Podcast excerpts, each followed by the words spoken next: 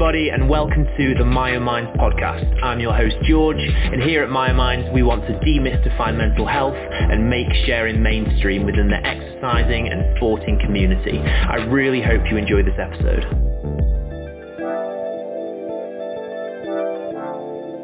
Just before we get started, I want to remind you that here on the Myo Minds podcast, we do often talk about eating disorders, body dysmorphia, exercise addiction, suicide, and other potentially triggering topics. Usually in the description below, I will write down what we talk about specifically in this episode. That being said, I do hope you enjoy this, but please do be careful. So, everyone listening, I'm sure you're already confused because normally this podcast starts with a hi, how are you? And then we get straight into it. But today is going to be ever so slightly different because today, when I first started the Myo Minds podcast, there were three or four people, I think it was four, that I said one day I will get these people on my podcast. And today is the first day that one of those people is going to be on my podcast. So I'm very excited. Um, Jason had no idea I was going to say this, so I can already see him smirking in embarrassment. And so I'm sorry, Jason. But as as we always start, hi, Jason. How are you? Hi. Um, that's quite an honor and a privilege. So thanks for sharing that. I have You're... to live up to my expectations now.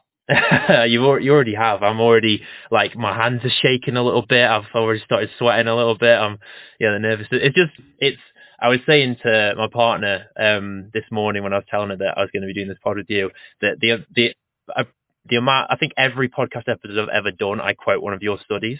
So now it's like I'm already thinking, oh, I'm going to say one, and then you're going to be like, actually, George, that wasn't right. Um, or you know, but it'll be fine. Um, but yeah, how are you? How's your how's your day been? What have you been up to? Well, it's actually this morning for you. Uh, yeah, it's been good. I uh, yeah, bright and early for me. This is the first thing that I've done after I woke up, so apologies if I'm a little bit uh, bleary-eyed, but it's a great way to start off the week. And mm. um, yeah, I uh, had a nice weekend uh, with our daughter, um, and and yeah, I'm ready to get off the week with this lovely conversation. Ah, fantastic. God, we can start things off well. Um, so obviously bringing you on the pod today is um, you know, I, I think everyone who listens know that I'm really interested in kind of muscle dysmorphia and muscularity oriented um, issues and, and, different behaviors and you're you're the man for that. Um, so, you know, we're we're here to talk about it. Um, so I guess we start off with um, quite simple questions. What's what's how would you define muscle dysmorphia to start off with? Yeah, I think that that's actually, while that may seem like a simple question, I actually think it's kind of a complicated question, especially mm. if you go into all the de- details in the DSM-5 or like sort of the Bible of, uh, of diagnos- diagnoses and mental health diagnoses. But to me, I think uh, muscle dysmorphia, which also has been colloquially known as like reverse anorexia or bigorexia, is when someone becomes preoccupied or obsessed with the pursuit of muscularity. Um, and it does so in a way that impairs their quality of life or daily functioning. Um, and and so that's in general what I think of muscle dysmorphia. Sometimes uh, the reason why it's called reverse anorexia is that um, someone, like no matter what their objective outward appearance is, they view themselves as puny or scrawny, um, even if they may be objectively big and bulky. Um, but uh, but you know, as with eating disorders, there are I think really important physical health consequences and mental health consequences, um, which is mm-hmm. why it's such a important condition to get help for. Mm, exactly, yeah, and and yeah, I'm glad that you brought up the reverse anorexia because that's kind of what it was originally known as, wasn't it? When Pope and and his colleague kind of worked worked on this, and um, labelled that. And then um, your colleague Stuart Murray, who's also one of the, the original four, just the record, um, he obviously with with yourself have worked on these papers and talking about the idea of muscle dysmorphia being a form of eating disorder instead, or at least it being this kind of the primary symptoms being around um, eating disorder behaviour, and then kind of um, more recently as time's gone on, you've um, started talking about muscularity orientated disordered eating or mode for short. Um, can you tell us a little bit about what that is to be specific? Yeah. Um, and I think that part of the reason why uh, the definition of muscle dysmorphia isn't actually so simple. Is that, as you were mentioning, um, traditionally or you know even officially, muscle dysmorphia right now is a subtype of body dysmorphic disorder, and technically it's not an eating disorder, and technically um, you can't really have an eating disorder and muscle dysmorphia if you are very um, if you like were true to the current definitions in the DSM. And so I think that um, in some ways this is problematic and why we've done a little bit of research into more eating um, behaviors is that, you know, in order to achieve muscularity, there are many eating related behaviors that people can engage in. Um, and so it's a little bit hard to really separate the eating muscle, eating related muscle behaviors from like exercise or, or anything else because they all kind of go in hand in hand. And so this idea of muscularity oriented disordered eating is just that people who have muscular muscle dysmorphia or who are trying to become really muscular, there are many eating habits that people may engage in. Um, so like, you know, eating uh, primarily a high protein diet that can include meat, but also protein supplements or shakes, um, while restricting carbohydrates and fats. Um, you know, there are certainly bulking and cutting cycles that people can engage in. Um, and, you know, also debatable whether this is truly eating, but, you know, there are wide range of dietary supplements or muscle building supplements that people can consume and eat, um, also to enhance their muscularity. And so um, I think that to me, a lot of people that I take care of who have, who I would say have the general um, muscle dysmorphia symptoms um, do engage in a lot of eating behaviors to achieve that. And so I think that that's why um, it's a little bit hard to really say that people with muscle dysmorphia can't have eating disorders or can't have eating related behaviors because to me they go, go hand in hand. Mm. Yeah, and and that kind of yeah immediately cuts people off from being able to actually get help for those behaviors as well. They can't. They have to choose one or the other at the moment. You either get help for your muscle dysmorphia or you get help for your disordered eating. Yeah. And that's that. Yeah, and, and you uh, you obviously know um, that I've had my own experience with these muscularity oriented issues. Um, we were in men's health together recently, um, which is really cool. Um, but yeah, so you know, I've I've experienced this, and I think a lot of my friends who were in the gym would also engage in bulking and cutting and cheat meals and you know obsessively taking different supplements and you know having multiple protein shakes a day and and you know all these kind of things that are so normalized and so okay. And then and then also the question comes in doesn't it is when is that a problem? Because some people do it and it's fine. And some people some people can do their bulk and cut and whatever and they feel completely fine about it. Where do you think that line is when it becomes a problem yeah, I think that that's a really good question. And actually, as a, I should mention that my training is really in pediatrics. Um, and so, uh, you know, in my practice, while I mostly focus on eating disorders and muscle dysmorphia, um, you know, I also see like general child and adolescents for, um, you know, primary care, um, or more like a GP type setting. And, um, and yeah, I think that it's a really difficult balance to um, to make, especially as uh, like a primary care pediatrician, because you know overall, at least in America, most youth are physically inactive and sedentary, and so actually only like 16% of American youth like meet the physical activity guidelines um, that they're supposed to, and so actually a majority of people don't get enough physical activity, don't exercise enough, and on the one hand, you want to promote that for people who like are very sedentary, um, but uh, to me, the fine line is that when that exercise or physical activity or some of these other behaviors um, start to really um, become a preoccupation or obsession in a way that worsens someone's quality of life, in a way that impairs their functioning. So some young people who um, I take care of say that, you know, going to the gym isn't something that like makes them feel better and like releases endorphins. It's something that they have to go to. And if they don't do that, then they start feeling guilty.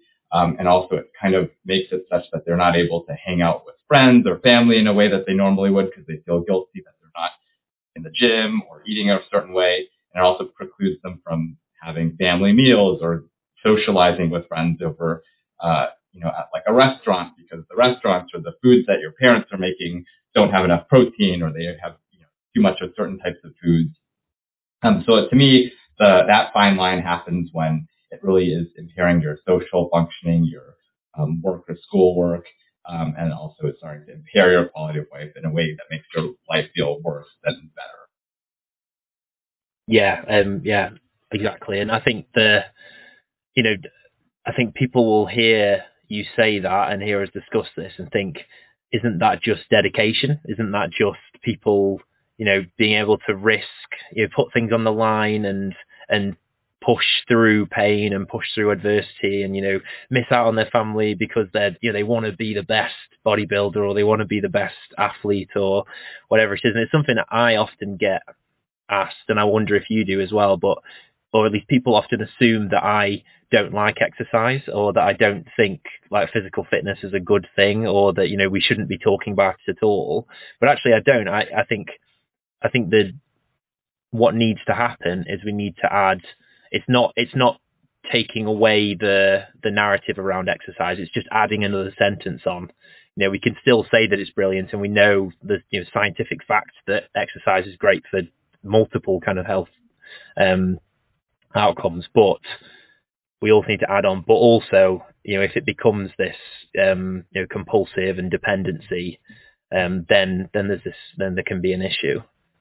Yeah, and I think that with the mental health aspect of it, it is very personalized and individualized. So, um, I mean, I think it's also possible that for one person, like who's a elite athlete who's trying to, you know, or like a professional athlete or like a college level athlete or even a very dedicated high school athlete, like they may exercise for more than two hours a day, um, but it they may do so in a way that still is like good for their mental health. Like they get a lot of camaraderie from the teamwork or the team practices and like, you know, they're really orient, like goal oriented towards whatever, it, winning a championship or, you know, whatever, whatever their goal may be. And it doesn't get to the point where it's really like detracting from their social life, but it's still feeling good for them. Whereas like there could be a same person who has the objectively does the same amount of exercise, but it makes them feel like terrible and cruddy and like if they're not doing it then they feel guilty. And I, I think part of it is also this the way that you perceive it and like your mental health like your sort of the mental health associations with it. So somebody could objectively even do the same amount of physical activity and for one person it could make them feel really cruddy and the other person it could make them feel really good. I think that's um, also one of the sort of subtleties of this condition is that um, it is quite personalized that, like one's own experience of you know, engaging in the behaviors and the exercise. Yeah, absolutely. And I think, yeah, it's a really important point that I think in order for us to, to have elite athletes and for us to, to reach the, the kind of excellence that we've seen in athletics, people are going to have to kind of have this up. Like I think in sport, you always talk about obsession. People talk about obsession, and they it's glorified. It's given this kind of you know like other meaning to it. Obsession in in regular life is is a bad thing. It's you know an addiction or whatever. But in sporting circles, it's actually pushed and positive. Um, and it made me think of I don't know if you've read any of Mike Trott's work. Um, he just he did some stuff around exercise addiction. You may even be in the paper that I'm about to say. I feel like that's going to come up a few times today. Um, but he did a analysis of um, exercise addiction. I think it was in the UK, um, but um, he found that in kind of university student in, in gym goers, um, they there was about eight percent of them had the clinical cutoff for exercise addiction, um, but for then amateur athletes it was a bit lower, so a similar population, but they were about five percent. Um, so I wonder if actually being involved in some kind of sports actually helps you be less like maybe it's that psychological dependence and um, compulsion is reduced because suddenly it's got a purpose to it rather other than um, maybe like a weight and shape concern or trying to affect your body or trying to earn respect in some other way. Yeah, uh, maybe it's like a performance concern rather than appearance concern. Um, mm. But yeah, that's that's really fascinating. I wasn't aware of that study. For, so thanks mm. for educating me. And I actually feel like you're selling yourself short. I, am sure that I'm going to learn just as much as you are from this podcast because I think you're quite um, up to date with all the literature as well. Oh, now now you put me on the pedestal. Uh, now we're both now we're both doomed. Um, but thank you. Uh, so in regards to the kind of muscularity stuff, so we spoke about muscle dysmorphia and um, muscularity-oriented disordered eating. Um, how, roughly how many people are kind of experiencing that? Do we know? Yeah, I think it's a great mystery to me because um, you know it's not while at least in the U.S. I think you know pediatricians and adolescent medicine providers are trained a bit to screen for eating disorders with more of the traditional weight loss behaviors like fasting, skipping meals, um, using diuretics or vomiting to lose weight. Um, it's relatively uh, under, uh, like most providers do not screen for muscle enhancing behaviors or any kind of muscle dysmorphia symptoms. So I think the first sort of the tragedy of all this is that we don't, we just don't really have great estimates of muscle dysmorphia in the general population because nobody's asking. None of our national surveys are asking. Um, most providers don't ask. Um, and so I think that's, um, there's one thing to take from this is that I, it is my guess is that it's quite common and um, in order to really make it to the next step to get adequate funding, research, and treatment guidance, like we actually have to have a better sense of the scope of the problem. Um, but uh, you know, Deb Mitchison's group in Australia, as you had mentioned earlier, um, did try to administer a survey to uh, high school students in Australia um, to try to get at the general prevalence of muscle dysmorphia, and they found that about 2.2% of boys and 1.4% of girls um, in that setting would have met criteria for muscle dysmorphia, which is a pretty high number if you consider that that's a general population-based sample. Um, that's very high. Yes, and so I do think that uh, you know, short of the diagnosis of muscle dysmorphia, just from the, some of the United States-based population-based studies that uh, we've participated in, I think about a third of teenage boys across the U.S. say that they're trying to get muscular bulk up or gain weight. Um, and then about 22% of them are engaging in some sort of muscle enhancing behavior to achieve that muscularity. So um, as, just as you're saying, like I think it's quite common actually for people to have muscle building goals and to engage in some of these behaviors. And then, you know, only a subset of them will truly um, meet the diagnosis diagnostic criteria for muscle dysmorphia. Um, but I think that first of all, it's probably more common than we think. And even if we're using the strict criteria of muscle dysmorphia as it is now in the DSM-5, I think there are still many people who, you know, would not meet the full diagnostic criteria, but who could still be struggling. Mm, yeah, 100%. And I imagine you're the kind of using the I always forget how you pronounce it, but the, the Moet or the Moe or you know your eating test. I don't know how are you supposed to pronounce it. We can solve it now. You can tell me. Oh yeah, I think that we've we've usually referred to it as the Moe. Moe, um, yeah. Kind of like I think there's like like an alcoholic beverage that is also called the Moe. I don't know if you you're aware of that, but I remember that that's whenever we have papers that are accepted on that the little emoji that comes up is almost like the champagne glass. But I actually think Moe might be a type of champagne. I'm not okay. Sure, well, I I wasn't aware, but now when the first study I publish when I start my PhD that uses the Moe, I'm going to drink some Moe as a celebratory drink. That's what I'm going to yes, do. No. Our tradition. oh, do you do that as well? well, we said that, but we all we're kind of an international team, so we actually haven't been able to get together and do it. But maybe you can join us. Oh, Jason, don't don't say that to me. I'll cry. Um, I would love to. um, but yeah, so that yeah, it's really kind of interesting. The um, yeah, we we just don't know the le- the levels, and and I think even like you say, you know, even if we did measure it, we'd be still be missing people who who just don't fit the criteria that we currently have. Um, and you you kind of uh, you alluded to this paper and to the, to the kind of next question. And it's funny that um, so obviously I, I, sent you a few of the kind of topics like I normally do that we're going to talk about. And actually the the paper that we're referring to the the one from Australia, the Mitchison one, is one that I was I mentioned. Um, and I didn't realize until you sent me the paper that you were one of the authors. And that's my exact fear came true that I was going to talk about a paper and then suddenly realized you were you were on it. Um, but yeah, it kind of this is a great um, paper and something I thought was really interesting in it was um, for one the fact that there was very similar levels of boys and girls. In fact, it wasn't statistically significant difference,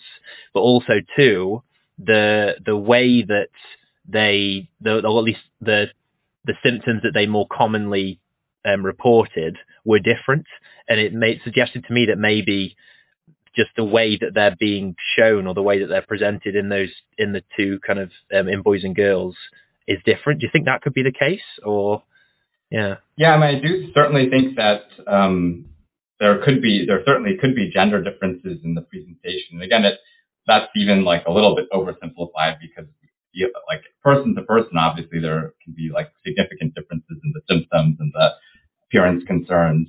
Um, and while I think the sort of very high level uh, body image sort of stereotypes or that like the sort of idealized masculine body type is, you know, muscular and big, while as whereas like there may be women and girls who are trying to achieve muscularity, but traditionally that's been more like a toned or lean muscularity. Um, but I think that there certainly are exceptions. There certainly are um, girls and women who are trying to get big and bulk up, and there certainly are guys who are not trying to do that, who are either trying to lose weight or get toned or lean.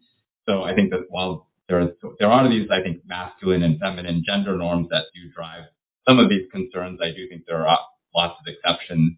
Um, and so, uh, at least as a provider, it's really important to not make assumptions about people's particular goals and just to ask.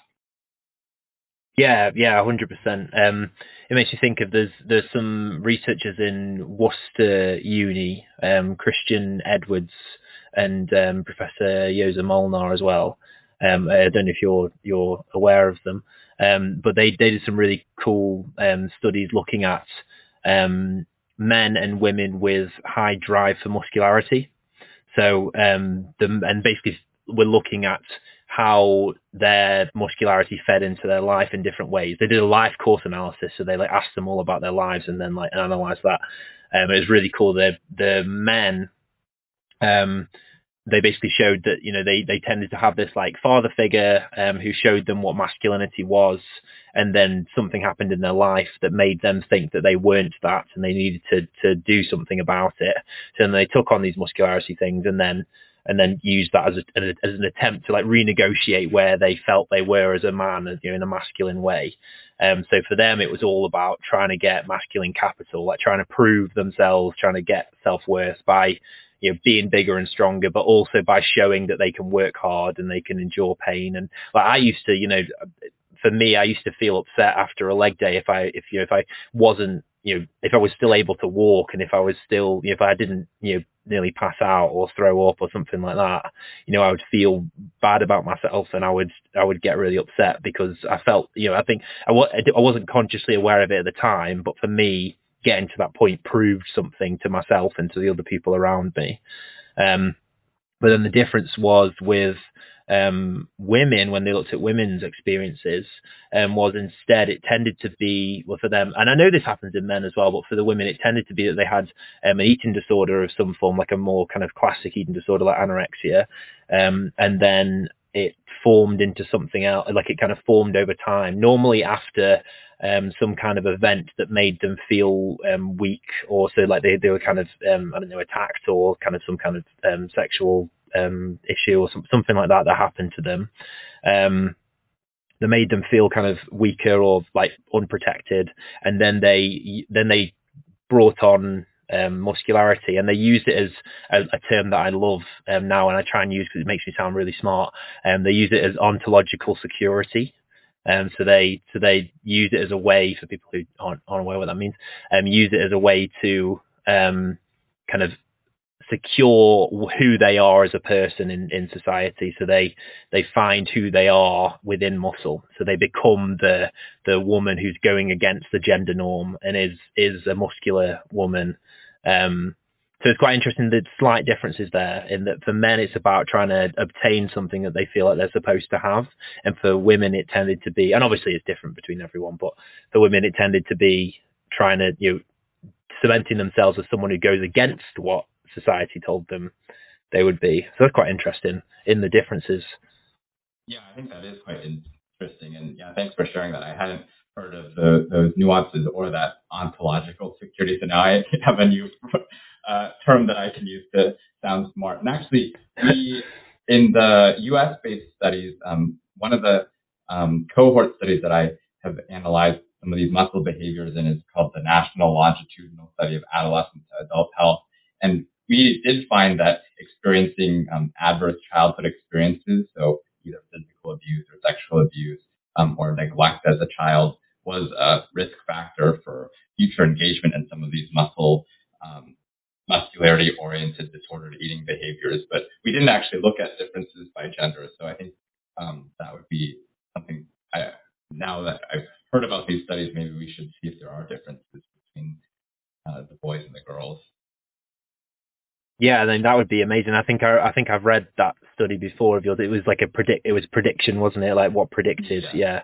and wasn't one of them as well um, being or perceiving themselves as underweight or something? Yeah, I think yeah. perceiving themselves as underweight, actually maybe having a lower body mass index, um, and then I think even team sports participation was a risk factor. Mm. But yeah, I actually I'll, I'll also disclose that it was very part of the reason why I confirmed that the study, the Australian study you were referring to, was that Mitch's study, was because I think my fear on going on this podcast, since you know your stuff so well, was that you would actually cite a paper that I was on, but know more about it than I did. So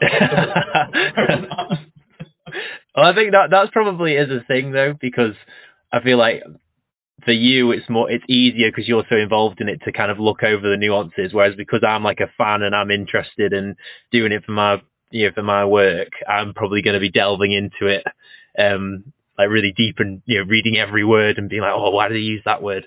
And whereas you might have just thrown it in for whatever reason. So there probably is a um risk of that but i mean you still did the still did the paper so it's still cool.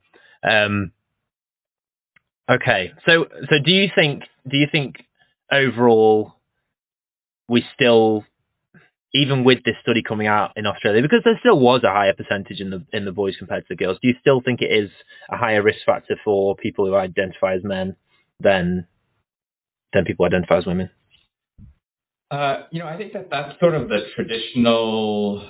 Um, I think most people would think that this tends to uh, affect boys and men more than girls and women, but um, I think that that also is sort of reflective of just the wording of uh, you know the diagnostic criteria, and particularly um, if if the uh, goal is more like really muscularity for like bulking up, I, I do think that that overall is more reflective of most boys and men's body ideals, whereas more the tone muscularity is more for the women. But I will say that um, you know Mitch Cunningham in Australia has validated the MOE in in college women in Australia. Um, we've also, I think, um,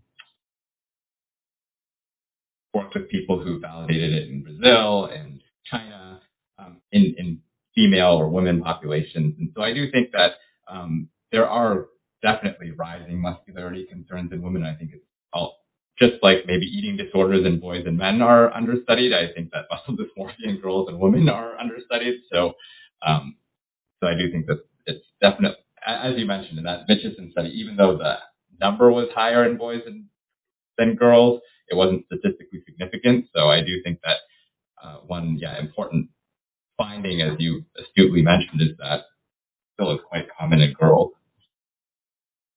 Yeah, yeah, exactly. And and um, you mentioned Cunningham. He is one of my um, favorite paper titles, the um, Big Boys Don't Cry paper um, which I also think is really interesting. Kind of links to this really well. In the uh, I'm massively nerding out right now. I don't know if anyone else can know anyone else is noticing, but I'm just nerding out. I love this. Um, but yeah, it was, it was I love that paper because it and it links really nicely here because when we were talking about the masculine capital, um, trying to gain masculinity in, in men, because um, Cunningham showed in that paper the and you were probably in it as well. Um, the the there was a masculine discrepancy stress um, links to muscle dysmorphia symptoms, but it was it was through a path of emotional dysregulation. So it was regulated by emotional dysregulation, which I thought was so interesting because that basically describes that the the stress around masculinity then has this like gate there's like almost like a door or a gateway of how are you going to deal with this And I think typical masculine way of dealing with it is ignore it. That you know, these rigid behavioural components, these like you know, don't talk about it, ignore it, etc. And that causes this emotional dysregulation, which then leads to these muscle dysmorphia symptoms. So, you know, it raises the question of of I guess, I guess the idea of you know masculinity playing such a huge part in this. I think, um, and and I think as well, you know, also when you look at the kind of fitness, social media in general, I think masculinity is is such a part of it. Every everything's about working hard and pushing through pain, and you know these kind of typically masculine traits. And I wonder if everyone who's just involved in that is just getting pushed down this road further of feeling like they're not masculine enough and then trying to be more masculine by not talking about it and then leading to these issues. Yeah, I think for sure.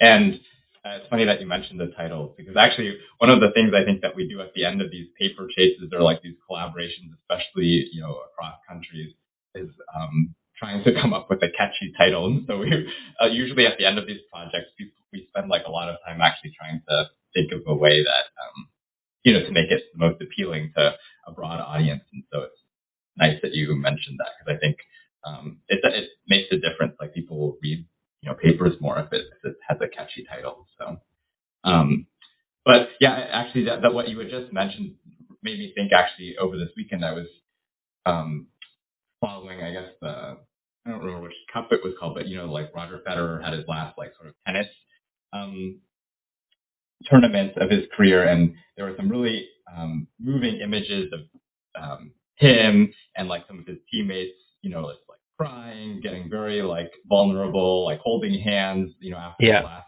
match, and um, you know, just people sort of commenting that you know if people saw more of this from you know elite athletes, or whatever, maybe it could start to change some of these gender norms. Yeah, hundred percent. I, I know the picture of him. Uh, at least I'm, I've, I saw the same picture. I think of him holding hands with Nadal, and they're both crying. And yeah, it's like a, a perfect example because especially you know um, Nadal is such a like famously, you know, he's, he's kind of he's always pushed as this like aggressive, very muscular, like you know, manly figure, I suppose, in tennis. So to see him, you know, showing vulnerability and uh, yeah, that's a great way, and it brings it makes me think of um, I don't know if you've heard of Paddy the Baddy, the UFC fighter who's from England. Have you heard of him? I've heard of him, but uh, tell me more. Okay. Well, he did. He did a fight recently, um, and after his fight, he opened up about the fact that one of his best friends, five days before the weigh-in or before the fight, um, committed suicide, um, and he found out just before the weigh-in, and obviously horrible thing. And then after he, he won his fight, I think he choked someone out, like you know, very obviously like masculine bay like this you know this I don't think you can be more like stereotypically macho than a fighter. Um and then he and then he you know came up and he was crying his eyes out talking about his friend who's lost and saying how you know men need to talk about their mental health and like it's not brave to do it to to to not speak it's braver to say and to talk about it. And you know stuff like that's to I think I think in fact in in the UK there was something like a 200% increase in men's mental health like refer or like um I can't remember the, the term but you know admissions or whatever to men's mental health groups in the UK just after that talk which is you know shows how strong it is. Yeah. Yeah, and I think that also the fact that Federer and Nadal were really rivals for most of their careers, um, and then to like really and I think that's most of the narrative probably for their careers are like it was about the rivalry and how they like were really com- great competitors, and then to sort of end with this more vulnerable um,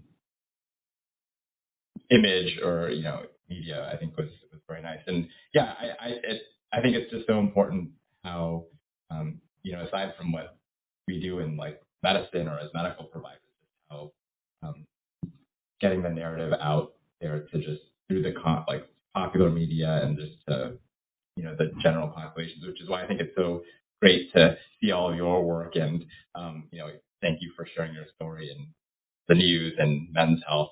I actually have to say that um, I don't know because I, I know that you were featured in the UK Men's Health, and I don't know if mm. the one that just came out is more based.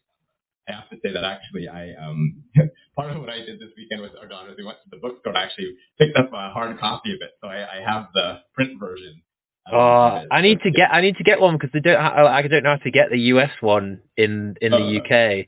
Uh, okay, I'll I'll get you one and I'll send it. Oh, please, yes, please, because I've been I've actually been needing someone to, to help me with that because I don't know where to get it. Because um, the, the one I was the one I was in in the UK originally was just online. Although I don't know if I'm supposed to say this, um, but the editor of the UK one did tell me that I'm going to be in the UK one next month. But I don't know if that's a magazine or not. So I might be in the I don't know. But I would really appreciate if you could help me get one because I do I do definitely yeah. want to get one. Yeah, it's a very nice feature, and I think it's so fascinating to me because um, you know when we were talking with the writer of that article, part of it was what they were mentioning was you know, men's health in particular, um, focusing on this issue because to some extent they sort of perpetuate a lot of this muscularity content.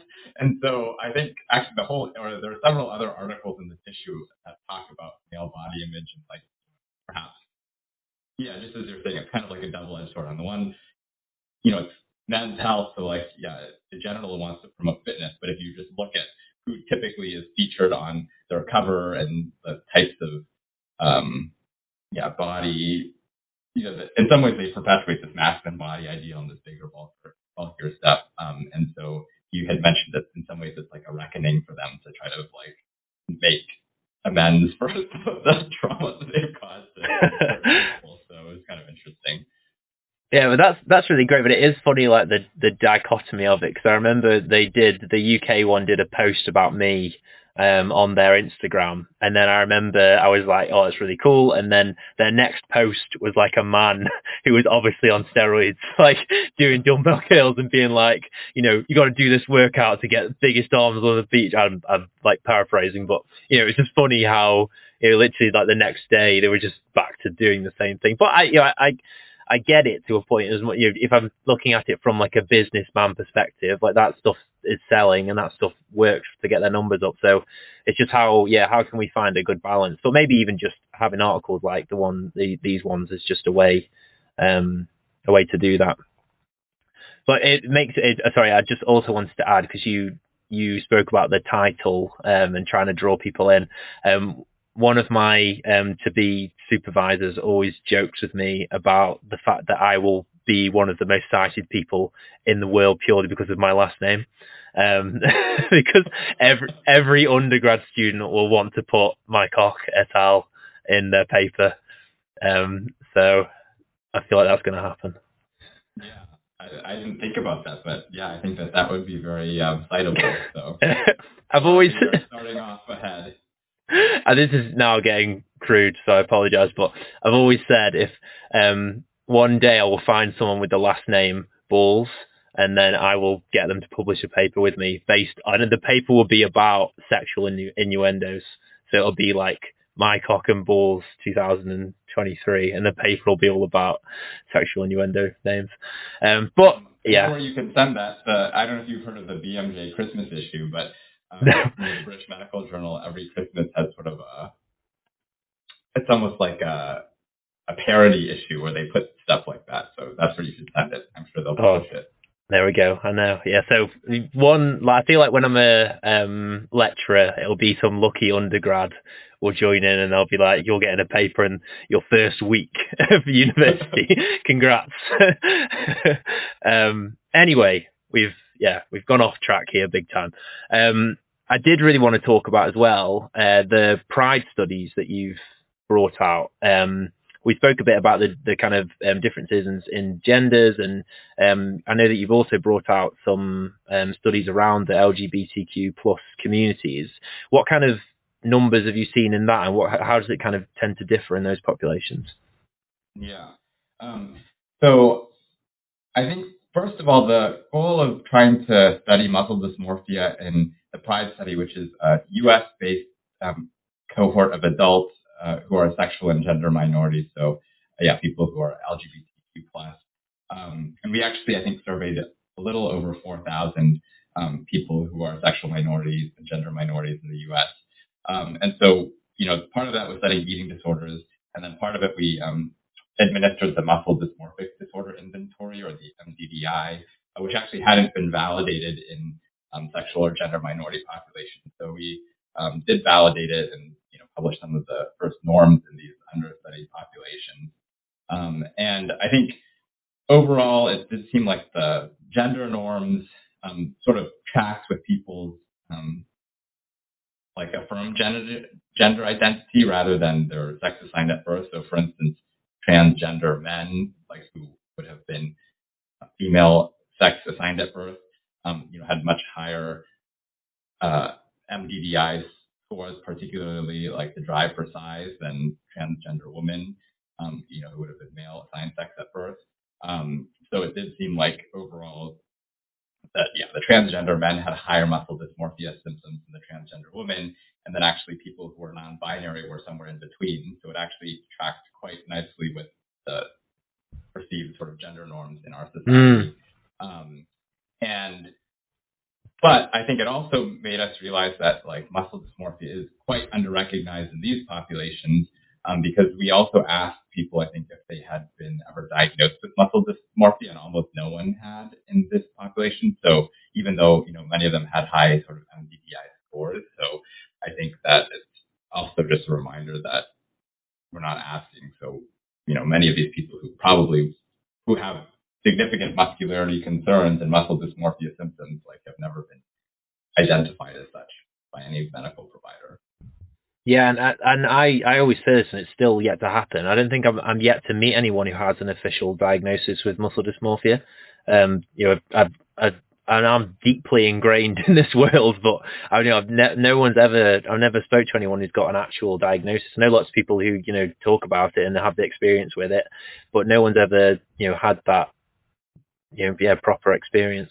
And I wonder if that is again because of the difficulties, because they often have some kind of eating behavior issues as well. So they just kind of they've been given the eating disorder diagnosis or gone down that path instead.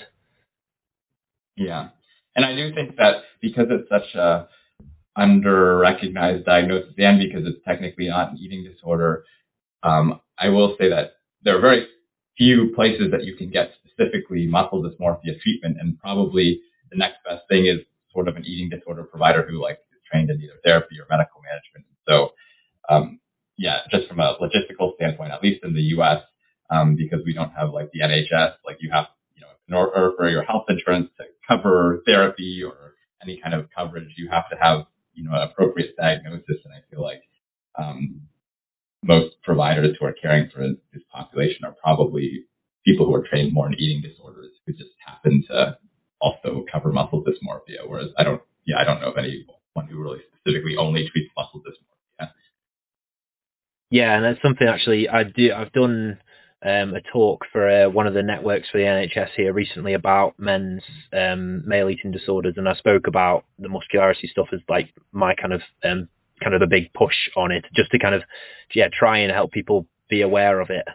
Um, and I've got another one coming up soon that I'm going to be doing the same.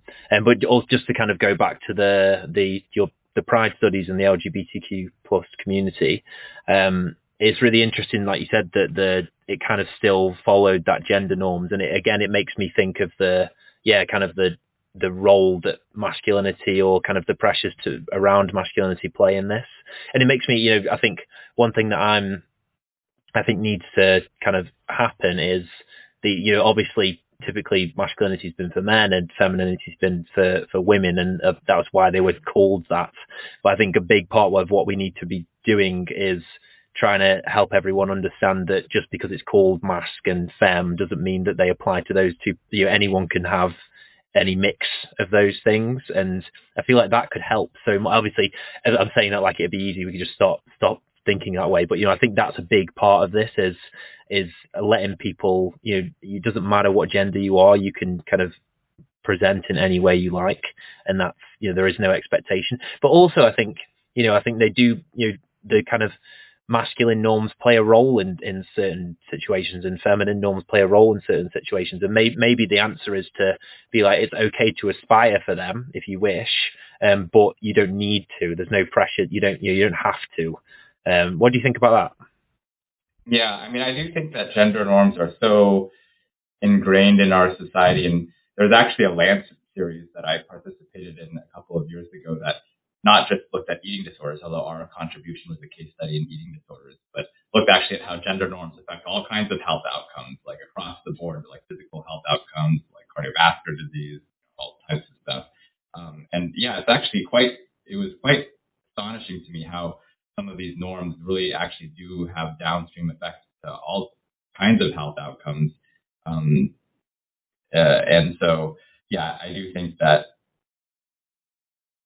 yeah, I, mean, I think that we do have these binary sort of general definitions, and I think that part of what people who, you know, particularly who like identify as non-binary or somewhere like what we like called in the pride studies more gender expansive, you're not like exclusively like on one side or the other, but somewhere in between.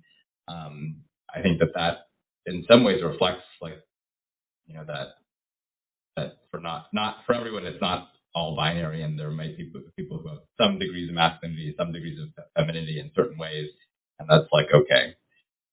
But I think that part of why this, particularly affects um, you know gender minority populations is that um, yeah they're kind of going against the grain of most of you know what the default in society is, and so that presents a lot of challenges and stigma um, and mental health um, uh, repercussions. Mm. Yeah, I, I, yeah, I often, I think, I think I remember, I think it was a podcast with Scott Griffiths, and he mentioned some case studies that he did with transgender men. But I was yet to find, I couldn't, I could never find them online. But I'm pretty sure he spoke about the fact that um, for some of these transgender men, they spoke about feeling like they had to prove their masculinity more than cisgendered men because they transitioned. They have to now like be even more masculine. Um, and again, you know, I think that likely leads to these, you know, being big and muscular. Like you said, they they have this kind of high drive for, for muscle. Um, that might be a way of, of trying to do that to some degree. Yeah. And I think just in, uh, yeah, in, in terms of like, well, so this is also like a problematic diagnosis, but I think in order to, at least in the U.S., in order to get like access to hormonal therapy and stuff like that to sort of for transgender people to get gender affirming care, I think the, the official diagnosis is called gender dysphoria. Um, and so it's actually interesting to me that um, just the very, very high overlap with eating disorders and gender dysphoria, just that like if you if you are born into a body that doesn't feel right to you and that particularly like is sort of the opposite of what these like societal gender norms um, are like telling the pressures that like all of us face. Um, I just to me it makes like a whole lot of sense that this is the population that has like almost the most um, the most pressures for certain appearance because they like they're basically stuck in a body that is the opposite sort of gender normative appearance than what they want. And so, yeah, I think that there's some sort of compensation for many people that they have to like go to the other extreme. Um, and so I've definitely seen, yeah, we have a large proportion of transgender patients in our uh, eating disorder um, program, which includes people with muscle dysmorphia for that reason. Mm. Yeah, it's just, it's really interesting and so definitely something that needs more kind of research and more yeah to understand. I feel like we're kind of scratching the surface with it, but it's yeah, very cool. Um, so regarding these kind of muscularity oriented behaviors and uh, muscle dysmorphia, the, the disordered eating, and suppose the exercise around that as well. Um, how serious are these? So what what can like happen to the people who are who are going through this? Um, I think that they are quite serious, and I think just like eating disorders, they can have very significant mental health consequences as well as physical health consequences. And um, so as a medical provider, actually, I can talk a little bit more about the physical health consequences. I think we've touched a little bit on some of the mental health consequences. Um, you know, just preoccupation, obsession that really can worsen your quality of life. And um, but on the physical side, uh, you know, just depending on it also depends, I guess, a little bit on the specific behaviors that people are engaging in, whether it's excessive exercise or dietary restriction or eating certain types of foods and not others. I think, uh, first of all, you know, there are certain drugs or muscle building supplements or substances that just any use themselves like have serious health consequences like anabolic steroids can have really important like liver, heart, kidney effects um, in addition to mental health effects. um, which is why they're illegal in the U.S. and most countries. Um, and you know many other supplements uh, for muscle building, even um, if they're not marketed as such. Um, at least in the U.S., there's no regulation for them, and so there's just all types of mixtures and concoctions, and many of them are tainted with drugs that shouldn't be there, including steroids um, that can also put people at, at risk. And then aside from that, uh, muscle dysmorphia and sort of if you're excessively exercising but then not getting enough nutrition, um, you can have these you know important energy imbalances. Um, similarly, if you were you know restricting your food intake, you know you can get into sort of the starvation state um, where you would be considered malnourished and you're basically just not taking in enough energy to sustain your um, your vital organ functioning, which is why all of your organ systems can shut down. You know your heart, brain, um, liver, kidneys, everything. Um, and similarly, muscle dysmorphia for those who are excessively exercising, um, but then not getting enough nutrition in. Even I think one of the other reasons why this may be missed is that you know objectively a young person who's excessively exercising may be eating the same amount as like another teenager or kid, but if they're then going to the gym for five plus hours a day, then they still can have these big energy imbalances and still have um, you know, the resultant effects to your end organs like your heart and liver and lungs. And and so I think that that's another reason why it's often missed is people say, well, my kid is still eating like 2,000 calories or whatever. Well, they're like burning, you know, 5,000 calories a day, then they're still getting these energy deficits. And so I think that um, one other uh, condition that I that is somewhat related to this is you know, there's something called like relative energy deficiency in sport. It used to be called the female athlete triad, but because of the recognition that it doesn't just affect females, it's now called this RED-S or relative energy deficiency in sport. That's even in the absence of like the psychological sequela of muscle dysmorphia. Just basically, if you're an athlete and you have these big energy deficiencies because you're exercising too much, like regardless of the mental health component, you can still get this energy deficiency and all the physical consequences of basically being in a starvation state for your body because you're putting out too much exercise and not getting in enough nutrition.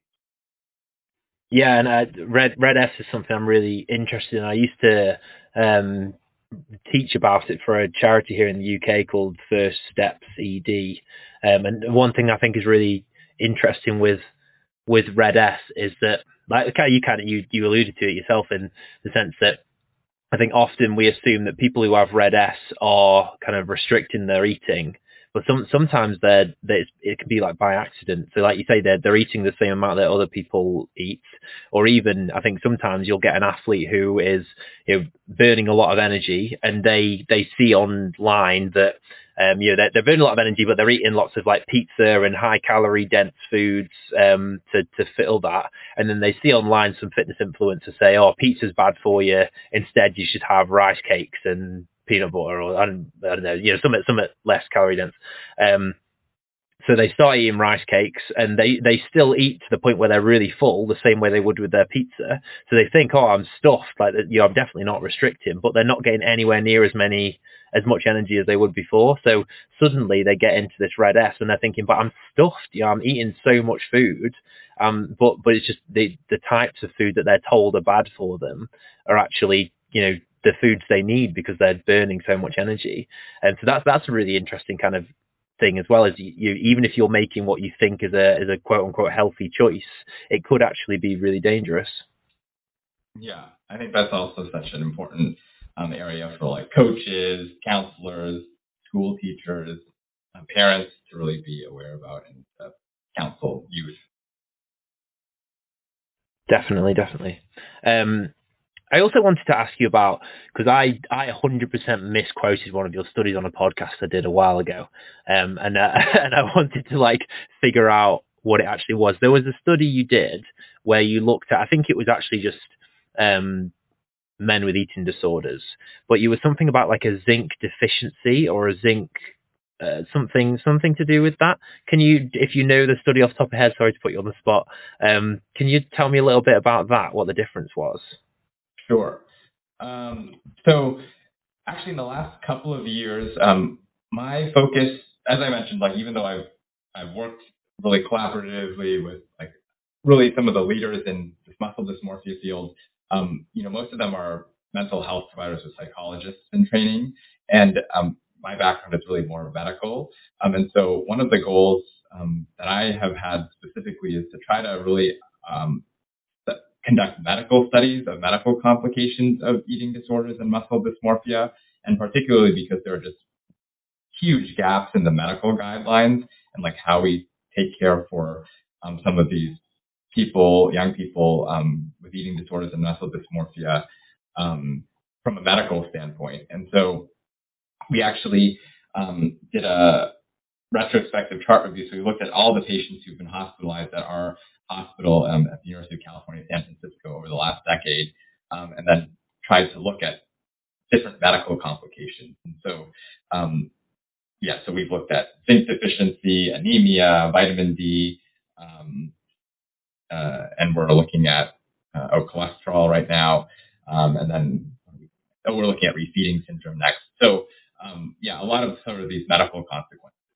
And so uh, the study that I think you're referring to, we looked at zinc deficiency and anemia, um, and particularly no studies prior to this, like while it's known that, you know, like eating disorders, malnutrition can lead to zinc deficiency and anemia, to our knowledge, no study had actually looked at it specifically in boys and men or like disaggregated it by by sex or gender.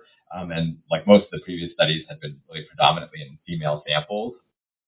Um, and so in terms of zinc deficiency, we found that about 24% of the males who had been hospitalized for eating disorders had zinc deficiency, and that was just as severe as um, in females. So actually, it was 24% in females and 24% in males, so it's actually equivalent. But I guess even though there was not a difference, I think another way of framing that is that you know boys and men had just as severe zinc deficiency as girls and women, so it's important to not overlook that in those populations.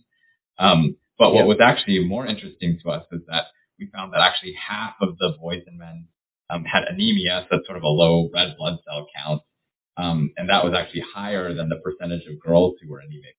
18% um, of girls who had been hospitalized for eating disorders were anemic. So um, I think it also just goes to show that in some ways medical consequences can be as severe as in uh, in boys than in girls. And in some ways, they can even be more um, significant. Yeah, and then also, you know, the way that um, we can maybe talk about this a little bit as we go on as well, but um, the way that men and boys are are kind of treated in in services as well is is kind of missing. And you said that in the guidelines, there's kind of there's not too much information about it. And I know that there's one of your studies where they you kind of found that the I think it was the refeeding the the calories given to men and women were the same in eating sort of services despite the men requiring higher levels. Is that right? Yeah. So from the same database, we looked at um, yeah the, the nutritional protocols in our hospital and in many hospitals across the U.S. and I don't know perhaps in the U.K. Um, where they're not really not sex or gender specific. So all of our patients who are admitted are started at like 2,000 calories and then they're increased. Um, and part of that is um, you know, look out for refeeding syndrome. Um, but we, uh, yeah, we basically found that because growing teenage boys generally have a greater energy requirements than growing teenage girls, um, even because they're started at the same amount, it takes longer for the boys to get to sort of what they need to get to ultimately, um, and that leads to longer hospital stays. So the boys over the past 10 years who hospitalized at UCSF has to stay in the hospital on average for two more days than girls. Yeah, and so obviously that's a big impact for for the boys who ended up having to stay in the hospital for longer. Um, yeah, more time away from school and, and friends and larger costs, for the healthcare system, and mm. um, yeah, I mean, cause this is like an inpatient stay, so yeah, it's quite expensive, and I, I do think that we could individualize care a little bit more by yeah, maybe starting boys at a higher amount or increasing them fast if appropriate. Yeah, especially in America, like like you say, because I, I was, you know, again, the kind of privileged position of being in the UK and having the NHS, and even consider the the fact that you've got to spend for those two days as well. Um, yeah, has a big impact on, on the families as well, I imagine. Um, so we've we've already kind of discussed this um, a little bit, but I'm wondering if there's any other kind of things that you you um, think is causing um, these muscle muscularity oriented issues. Like, what what do you think it is that's why people develop these things? Yeah, um, I think that you know there are, for every person it's different, but traditionally the thought has been that you know can, there can be pressures from peers, from family, and from the media, and I think that um, the traditional media like you know movies, television, videos have been on people's minds, or even magazines like Men Health, you know, have been on people's minds and are you know can portray increasingly muscular or masculine body ideals. Um, and then I think that also in the past decade or so, you know, social media has had a big impact as well. And I think one of the unique features of social media compared to television and movies is that, um, you know, in television and movies, for the most part, young boys and men are sort of in read-only mode where you're consuming, you're seeing these Hollywood stars or these celebrities doing stuff, but there's not really a, for most people, it's not, there's not an opportunity for you to be featured on, you know, on a feature film um, that's going to be widely broadcast. But in social media, anyone can become an influencer, uh, and just you know if you have the right appearance or um, you know post things in a certain way. And so I do think that one of the new sort of features and pressures of social media is that people, um, you know, are now able to produce their own content and gain followers by putting their own bodies on display. And so I think that that has been a sort of new pressure for young people. And it's a new way of valuing your body, isn't it? The amount of likes you get and shares you get, suddenly you've got an actual physical score of, you know, obviously it, doesn't, it isn't a direct analysis of their physique, but, you know, I could, I definitely for me, if I put up a picture, I used to post every day on Instagram and it would always be some kind of picture of me with my top off or whatever. And I told myself that it was because I was recording what I was doing and stuff, but really, you know, I could, you know, now I'm more consciously aware of it when I got less likes, I felt sad that day. And when I got more likes, I felt better that day. So I know that that's what I was doing. It was basically a test for myself. It was a little test of like, oh, how good should I feel about myself today? Let's put this picture up. How many likes did I get? Okay, I can feel good about myself today. Um, and again, yeah, so it's, you know, and it's, that's easy for that to become dependent and to become something you depend on, especially when you get the highs of it. When you do get a post that gets a lot of likes or someone says something nice about you and then that you know that that kind of breeds in um, the issue with you know, something I talk about um, a lot is the fact that I think people often assume that compliments about someone's body is fine because it's a compliment and it's nice, but actually sometimes you're setting someone up to then feel bad about themselves and they're not getting compliments. So it's trying to weigh up how you how you do that. But yeah, it definitely definitely causes some issues. Yeah, and I think that also the thing about social media is that there are like algorithms that also will, uh, like if you are looking at content or consuming or posting content that has a certain theme to it, then it'll tend to send back to you that stuff. People can get really stuck in these uh, very niche vortexes of, you know, muscularity content or certain types of other influencers or people who like have exact, the exact same interests as yourself. And so you can also have sort of a distorted view of reality because you think everybody around, like in the world looks like this or posts about these things, whereas it's really a small proportion, but that's the only people that you're seeing around you in your social network. Yeah, 100%. And it reminds me of, um, there's a paper by someone called, I think her name's Hannah Stoyel. I always forget what her last name is, but um, she looked at um, eating disorder behaviors in athletes, and one of the things that they spoke about, you know, the the eating disorder triad model, I think it's called. Um, for people who don't know, it's basically like a is there's three kind of the model describes how people get eating disorders, and there's three kind of things that plug into it. Um, and one of those things is societal pressures, and in this study, they spoke to athletes about disordered eating symptoms, and what they concluded was that with it, with athletes, and um, what tends to happen is because they create such an in-group, out-group mentality of the people who are like me are people I hang around with, and you start to do these extreme behaviors, and your friends from school tell you that that's weird, or you need to you know, relax more. So then you start to ignore those friends, and you become friends with a smaller group, then suddenly the the threshold of what's normal gets higher. So then you you do those higher thresholds, and the people who don't go to there, they say, oh, that's weird, you shouldn't be doing that much. Then you get rid of them and your group gets smaller, the threshold gets higher, and eventually you end up with this tiny little social circle where the norms are absurdly high and there's so there's so many things going there's so many things getting pushed into you. And I think it's the same within the fitness community and within these people with muscularity oriented issues. And social media play the, the algorithms in social media play such a role in that because everyone who gets forced onto you, everyone you're looking at, has higher and higher norms, and this this like yeah threshold becomes to the point where it's ridiculous, where you have to do X amount of weight, X amount of sets, X amount of um, exercises each session. Otherwise, you're not not as good. You know, it got to the point where you know, I was doing ridiculous amounts of sessions a week, and if I halved it, I was still doing more than you know some some of my friends. But you know, to me, if I if I dropped one session, it was I was over. You know, my life was I was it was you know terrible. I was weak. I was useless. I was whatever. Um, and I think this is something really common. But I, I do think this is something that needs to be looked into because um, ever since that study came out, looking at that, I don't think I've seen anything since. But that kind of yeah, and I think social media probably plays a role in it, like you just mentioned then with those algorithms. Yeah, I think that um, that's yeah, that's another very interesting study, and yeah, I think that is really illustrative of how this can play out for many people. Um, but yeah, I do think that the algorithms, which I don't entirely, I don't think anybody entirely understands, um, do really sort people's social circles and views on you know certain things, and in a way that really gets them to the extremes. Fantastic.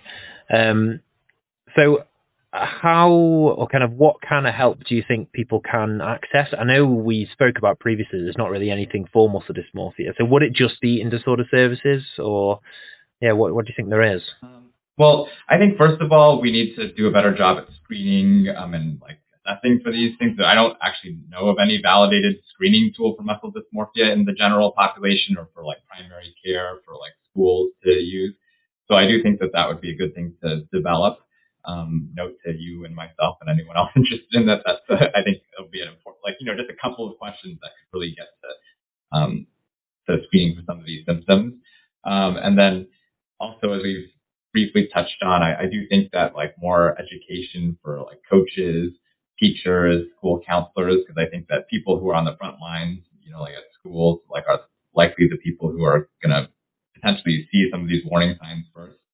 Um, and then I, I, also do think that um, even though it's good that we have this diagnosis of muscle dysmorphia, it, as I mentioned, I, I, think the current conception of it doesn't really capture a lot of the experience of many people who really do have muscularity concerns. Um, and so I do think that like further development of like the formal diagnosis in a way that can get people you know, a diagnosis and therefore access to medical and mental health um, and nutrition care that they need, um, I think is super important, especially in contexts like the U.S. where like you don't have a diagnosis, you won't get care for it because insurance won't cover it. Yeah, amazing, amazing. Um, yeah, I do, I do think that. Yeah, currently people are just kind of a bit stuck, um, and that's kind of what I'm wanting to do with my research to some degree is try and find ways of, or at least trying to highlight in the UK the reasons why they're stuck. Um, and I want to look at kind of both sides of the story. So on the one hand, what can the services do themselves to outreach to them? So maybe that is like developing scales and, and that kind of thing. And how can we do that? But then on the other hand, I want to look at the people who are experiencing it and, and not seeking help, um, or the people who do seek help and, and kind of what the barriers are for them and trying to figure that out. But some, something I'm really interested in is that idea of um, why these people don't seek help. Um, but yeah, it's something I'm hopefully going to be looking into. Uh, but I'm, I'm getting conscious of time because I know I've already kept you for over an hour now. Um, so we're going to move in. I don't know if you've ever listened to one of the podcasts, so this might be about to freak you out because I'm going to play the jingle for the Devil's Advocate. So here we go. It's the Devil's Advocate. How terrible is that? It is amazing. Alive each time. well, I don't, I don't, I didn't used to do it live, but I now like doing it live because I think it's funny to listen to it with another person and see their reaction. I literally remember recording that. I was just like in my bed with holding my mic, and just like practicing it over and over again. But anyway, this is the devil's advocate, so I need to go into the, the mind of the, the devil's advocate. So, Jason, a lot of these people are just trying to build muscle, um, be the best they can be, and get healthier. Aren't you just labeling muscle building behaviors as bad and therefore discouraging healthy choices? Yeah, I think that that's a really important um, observation. And as I mentioned earlier, I do think that for many people, um, you know, exercise is recommended, physical activity is recommended, um, and actually all of our current public health and clinical guidelines you know, say that, especially for young people. And actually, a majority of young people don't get enough exercise. And so I think that you know, like 60 minutes of physical activity a, a day is, is, a great goal and should be aspired to. Um, however, um, at the point where it is making people, it's not benefiting their health, but it's actually making them feel worse about their health, about their mental health, that are getting preoccupied or obsessed with um, certain muscle building behaviors, um, you know, where it's impairing their quality of life, uh, where it's impairing their social functioning, their daily functioning with work or school. Um, I think that those are times when, uh, you know, these supposedly healthy behaviors actually can work to um, worsen people's health, both physically and mentally. And so I do think it's a slippery slope. I think there is a fine line, but at the point that some of those kind of red flags or warning signs are happening for people, I do think that that's time to start talking to people and to have considering getting some professional help. Fantastic answer. Um, Thank you. So, Jason, we're now moving on to the final three. Um, for people who are first time listeners, every one of my guests, I ask them a final three questions. Well, they're not questions, they're just statements that I ask you to say. And so the first one is name a person that inspires you. Yeah, I have to say that there are many people who inspire me, but one off the top of my head that I have to give the most credit to is my mom. Um, she was one of eight children growing up in Hong Kong, and she never actually had the opportunity to go to college uh, when growing up. Um, so actually, when I finished high school, um, and she immigrated to the U.S., um, when I finished high school, uh, she actually resumed her studies that she was never able to do, and she finished her bachelor's, master's, and doctorate degrees. Actually, I think she got her doctorate in her 60s. Um, and so she really inspired me to persevere, follow your dreams, and just work hard in achieving that. That's incredible. What a story as well. I feel like so many people are such in a rush to to get like you know the doctorate or get whatever. Like that's amazing. What what did yeah. she do her doctorate in? Can I ask? Uh, yeah, so she originally was a nurse, like a, a newborn, a neonatal intensive care unit nurse. Um, but then actually over the decades working in that setting, she got very interested in spiritual care because unfortunately she saw lots of um, newborns who you know didn't do who were born early and had all these you know hard complications, and so she actually became very interested in like chaplaincy and spiritual care. So she actually got her master's and doctorate in like divinity, and she became actually a joint nurse chaplain at the hospital, and then now actually has done more of the spiritual care stuff. That's what she's doing now. That's really cool. Um, my my dad is a vicar, so I feel like we've got the like spiritual parent like link there. Um, that's funny. Um, but yeah, that's really cool. That's really interesting. She sounds amazing. Um, yeah. Okay. Number two. Uh, name a phase of your life that you didn't like at the time, but looking back, you know that positives came from it. Um, yeah. So I think that somewhat related to the previous point, because my mother didn't have a lot of opportunities, especially with educational opportunities when she was growing up, I think when she moved to America, part of her like goal was to make sure that I had all these educational opportunities that she never had. And so she ended up sending me to this very competitive college preparatory kind of private school um, for both that primary and secondary school. Um, but it was somewhat far away from our home. And I think that attending that school, I started when I was four um, actually felt made me feel quite like an outsider. You know, we were like an hour away from the, where the school was. So geographically, I was kind of distant from the other classmates. Um, you know, I definitely was like out of the same class. Like there were definitely lots of wealthier families there. Um, and I was actually the only Asian student or Asian boy in, in my class. So I definitely felt like in many ways like an outsider. Um, but I really received an outstanding education and like basically at the age of four learned that I had to work extremely hard because otherwise I would not make the cut.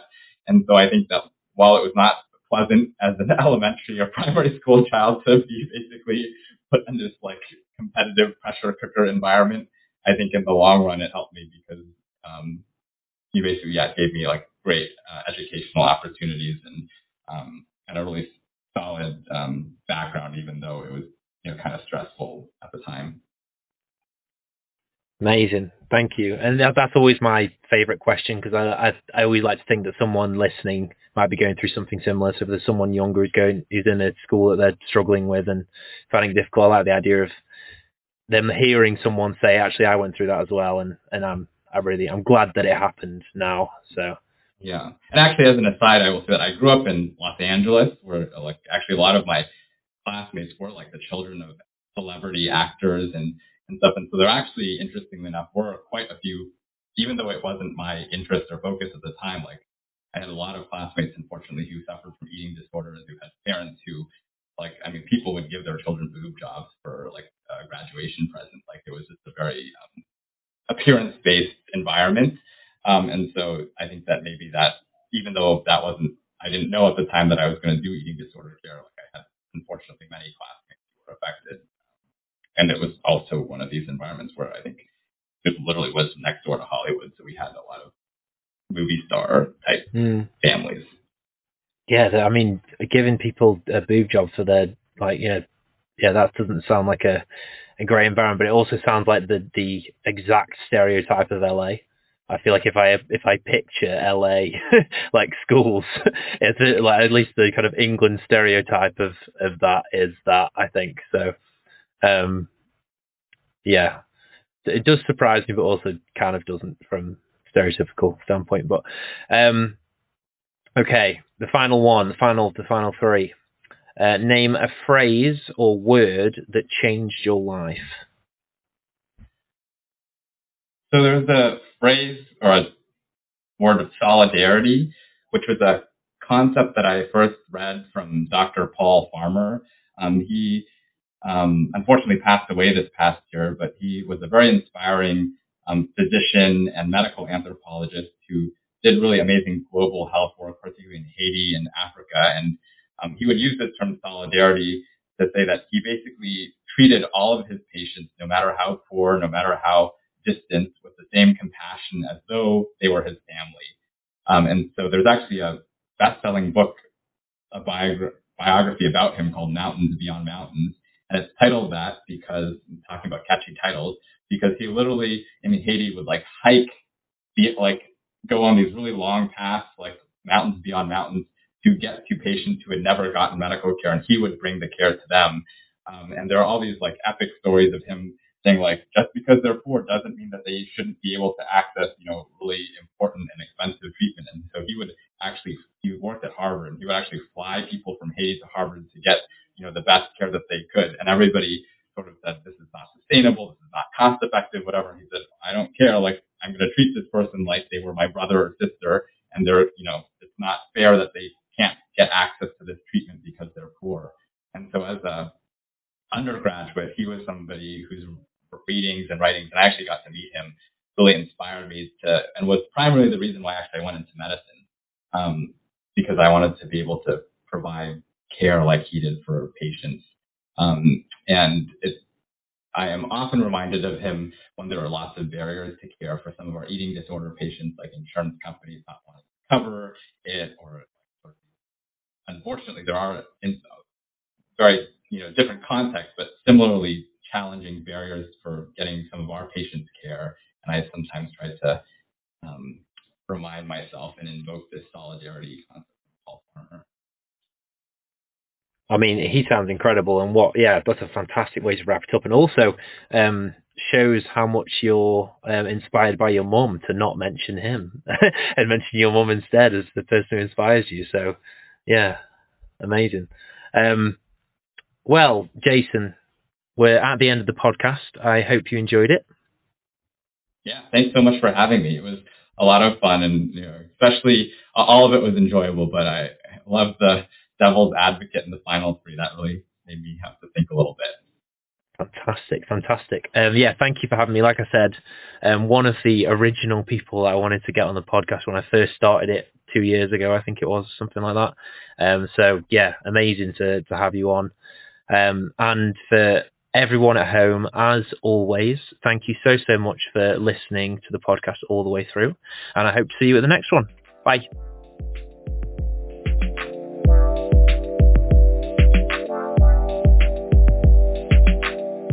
Thank you so much for listening to that episode. Here at My Minds, we're trying to raise awareness for all the things that we speak about in this podcast. So please, if you can, give it a share. Each and every one of you has the potential to help us with that. Also, if you want to check out myminds.com, please do. You can see all our social media things on there, and we'd love to have you contributing more as a part of our community. Thank you.